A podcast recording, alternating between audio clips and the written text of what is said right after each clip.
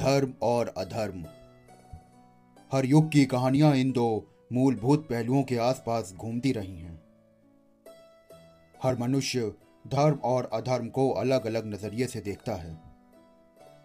देखा जाए तो दोनों ही एक दूसरे के बिना अधूरे हैं। जब धर्म होगा, तभी अधर्म होगा, और जब अधर्म होगा तो उस अधर्म का नाश करने के लिए धर्म होगा। मैं ऋषि व्यास का पुत्र, पांडवों का सलाहकार और यम का अवतार, विदुर। जी हाँ, मैं विदुर। आपको बताऊँगा धर्म की नीतियाँ। मेरी वो नीतियाँ जिनका अनुसरण कर आप धर्म के रास्ते पर चल सकते हैं। मुझसे जुड़ना ना भूलें। मैं जल्द ही आ रहा हूँ। नई नीतियों के साथ।